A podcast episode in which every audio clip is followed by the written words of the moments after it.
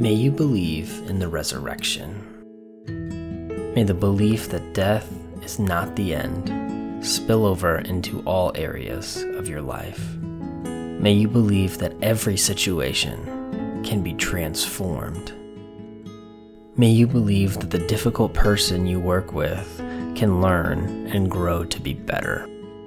May you believe that the child who doesn't get it can learn to recognize words and will read better by the end of the day. May you believe that the socially inept person can learn empathy and treat people better. May you believe that you can have a productive day with minimal distraction. As a result of this belief, may you treat people, including yourself, as if it were possible for these things to be true. Because of the way you treat them, may all people populating your corner of the world become more like God, seeing the potential in others, not just what is right in front of them. May the resurrection change your world.